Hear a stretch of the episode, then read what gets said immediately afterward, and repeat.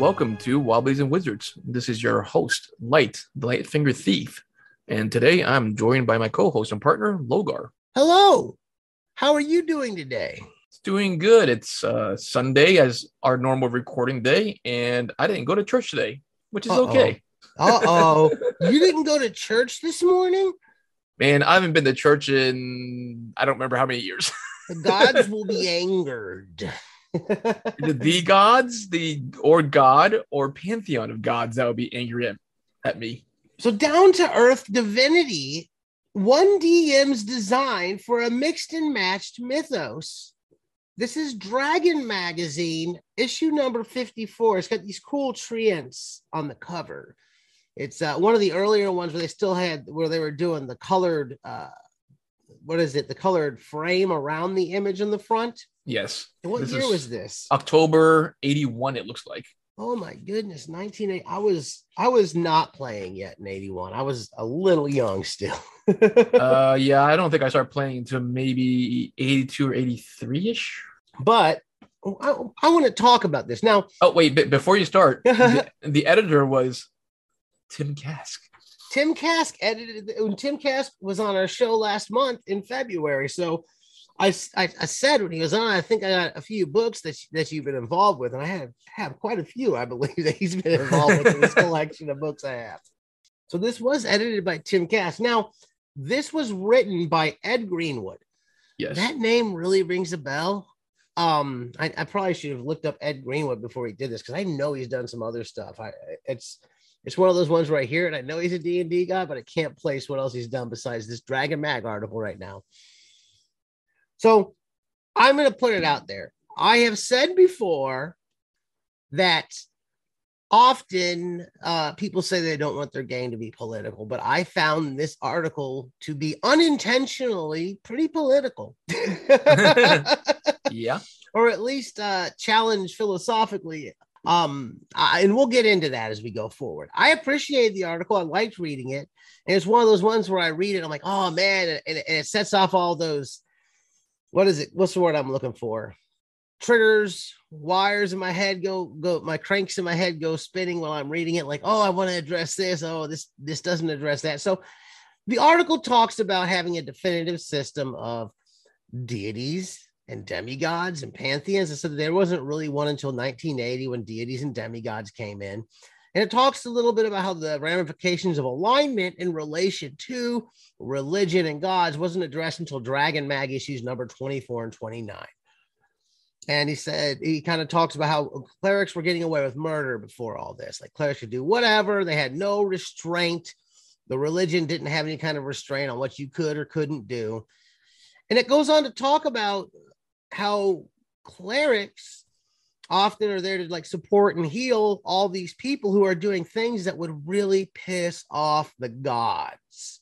Well, sure. If you're a bunch of murder hobos and you worship a lawful good god or goddess, certainly your Patreon may not be too happy that you're enabling chaotic characters and being murder hobos. Then he talks about how, and I'm just kind of reading off my notes, less so than from the actual article at this point, because it's quite a few pages of dense text, and I don't have much for that.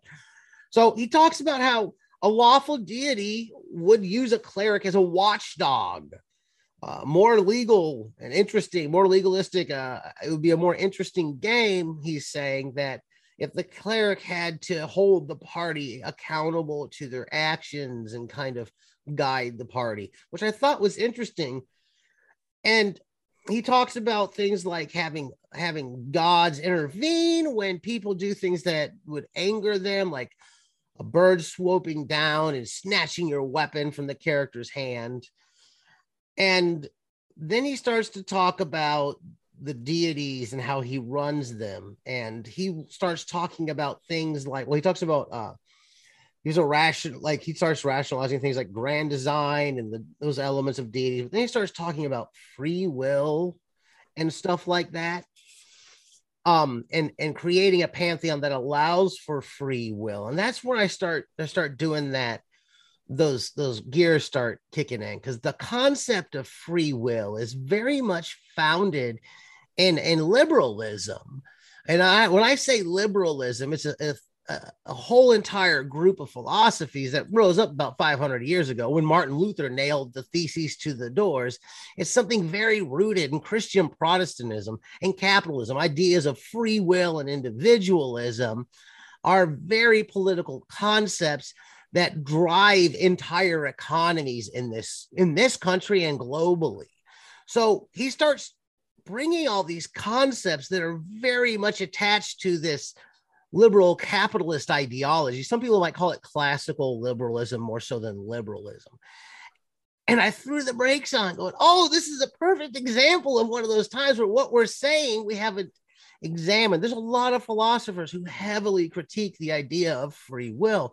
And more recent philosophies, I think it's a myth. And I know a lot of people might have this knee-jerk reaction when I say something like that, but if you really want a reading list, I could give you of more modern philosophies that kind of are dismissive. And that isn't to say a lot of people, when the discussion of free will comes up, there's a discussion of determinism versus free will. Disregarding the concepts of free will and individualism that rose out of the Enlightenment, and they actually existed prior to that, or probably about, 3 or 4 centuries AD, a lot of these free will ideas were coming into play philosophically in the world, but really they kind of rose to power dominantly in our society during, I guess it would be like the Renaissance and times like that, when we were making those big shifts away from the church dominating and dictating our lives to people being able to read the Bible and decide for themselves over here in the more Western world. And those philosophies drive our economies, drive our political parties. They drive a lot of elements like that we cling to. And I thought it was interesting that it was just thrown out there as accepted as this is fact and this is how the world works. Well, again, it's a very Western point of view in philosophy and a very individualistic point of view. And it did drive a lot of the, like you said, capitalism and colonialism, because people were trying to bring religion to the quote unquote heathens and barbarians of the world. While within the D&D game itself, early D&Ds had similar themes. You know, you're bringing light to the darkness, quote unquote, of the dungeon, where you have evil orcs and goblins and kobolds and blah blah blah. So it's very similarly themed and mirrored, like you said, with the real world that we live in. Yeah, and it's very much like we create the world around us. We decide, okay, we value property, for instance, and in order to create this legal structure that maintains certain forms of property, we have police to defend the stores so nobody pickpockets. We determine who has access to the property and how they gain access to it based on these ideas that we have that are largely influenced by Protestant individualism. Now, within the Dragonlance world, you do have the Kender folk, where the Kenders don't believe in any type of property ownership. You know, they share among each other. They borrow, as they call it, from each other, and they borrow from other of the races within Kryn. So with the Kender folk, they're very much a little bit of an anarcho society, because they don't own property or items. They share among the community, and they borrow freely from each other. I just thought it was fascinating, the acceptance of some of these just basic foundations of liberalism in here that were never questioned. And I don't think a lot of people do question them.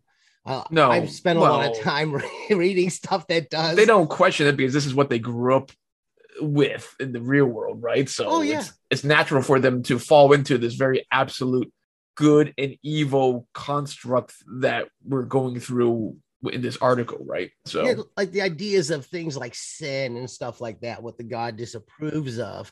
These are ways that we use throughout history to create dominance in society, to dictate. Okay, we believe that X, Y, Z is a sin, therefore we create prohibitions on it. It becomes the conditions to do X, Y, Z becomes not really safe or great for people who are engaging in it, even if it really isn't a horrible thing. I could give you lots of examples. Smoking a little weed or something like that. Well, suddenly you're in prison. how about eating pork? I got no problem with pork. Other religions don't eat pork. I'm fine with it. You know, if they don't want to eat pork, It's okay. I enjoy it. Or fish or shellfish or other things like that. And then we have society. We look down on certain things that we have dictated for whatever reason are unacceptable. And we force in society, we reify these ideas that becomes a reality for everyone. So we're just kind of clinging to these philosophies we created. Now, when I first came across the idea that free will was a myth, reading Marcuse and people like that, George Herbert Mead, I had an existential crisis because I was raised in a Protestant church. Free will was very important to me, very much in this liberalism and freedom and all those ideas that I've been raised with. So it blew my mind. And at first I didn't get that, but that's another story for another time. The point isn't as much to sit here and have a discussion about free will, but to point out that this stuff is just inherently in the game, unquestioned. And like, look at Latin America. Up to the revolution, the Mexican Revolution, there were a lot of places that had ejidos where property was held and grazed in common communally. And the U.S. and the Mexican government kind of came in with multinationals. And that's what a lot of the revolution was around, was trying to maintain, we have this communally, whereas they tried to change the property, et cetera, et cetera. That's just an example of how history doesn't really reflect what we're seeing in the game, like we talked about before, when we're structuring it off of this very Protestant liberalism, capitalist society. But a lot of these cultures that actually existed didn't live in that world. That wasn't how life was. No. Again, like you said, it's the influence of many of these Western philosophies into the game. Now, what I do find interesting is, with the pantheon of gods and goddesses that are listed, some of them are listed with more, like you said, the moralistic aspects of life in regards to whatever the god of strife and hatred, or the goddess of mischief.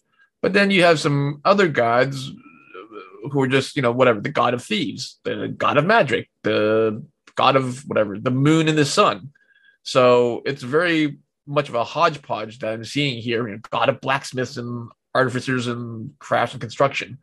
It's very mix of hodgepodge of, behavioral gods in terms of don't kill people just for the sake of killing people, to I need to pray to my god to be able to make this wonderful suit of armor or whatever it may be, right? So yeah, and the article is about a mixed and matched mythos, so you're trying to cram all these different things together, and it was happening under an umbrella of a certain assumption. Now I think it's cool to have like this lawful good deity in the game, and I think it's interesting to see how people follow it, because it does add to, okay, you can place certain restrictions there that, oh, there's a negative that will occur because of the deity and the belief system of this religion. And it gets my imagination firing for different possibilities. So I'm not outright rejecting saying we shouldn't have the idea of free will in game. In fact, I think it's a great idea to run with, some guy proselytizing the concept of free will. And I think that's fun. And I think there's a lot of cool stuff you can do with it. But the more you deconstruct it and examine it, the more fun you can actually have with it. Yeah, I think, there's different levels of involvement that you can use with the pantheon and the, how do you want to put it, the rules of each religion that are dictated from their particular, deity or god or goddess in itself. Some of the games are very strict.